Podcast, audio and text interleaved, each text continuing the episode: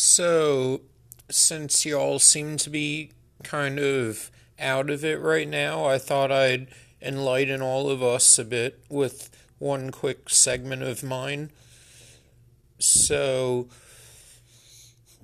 one thing I've always found really contradictory is the Ronald McDonald House.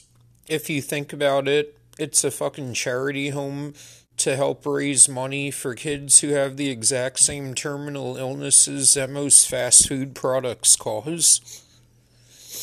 Makes me wonder whether or not Marlboro or Newport sometime in the future is going to open up their own charity home for kids li- with severe heart or breathing problems.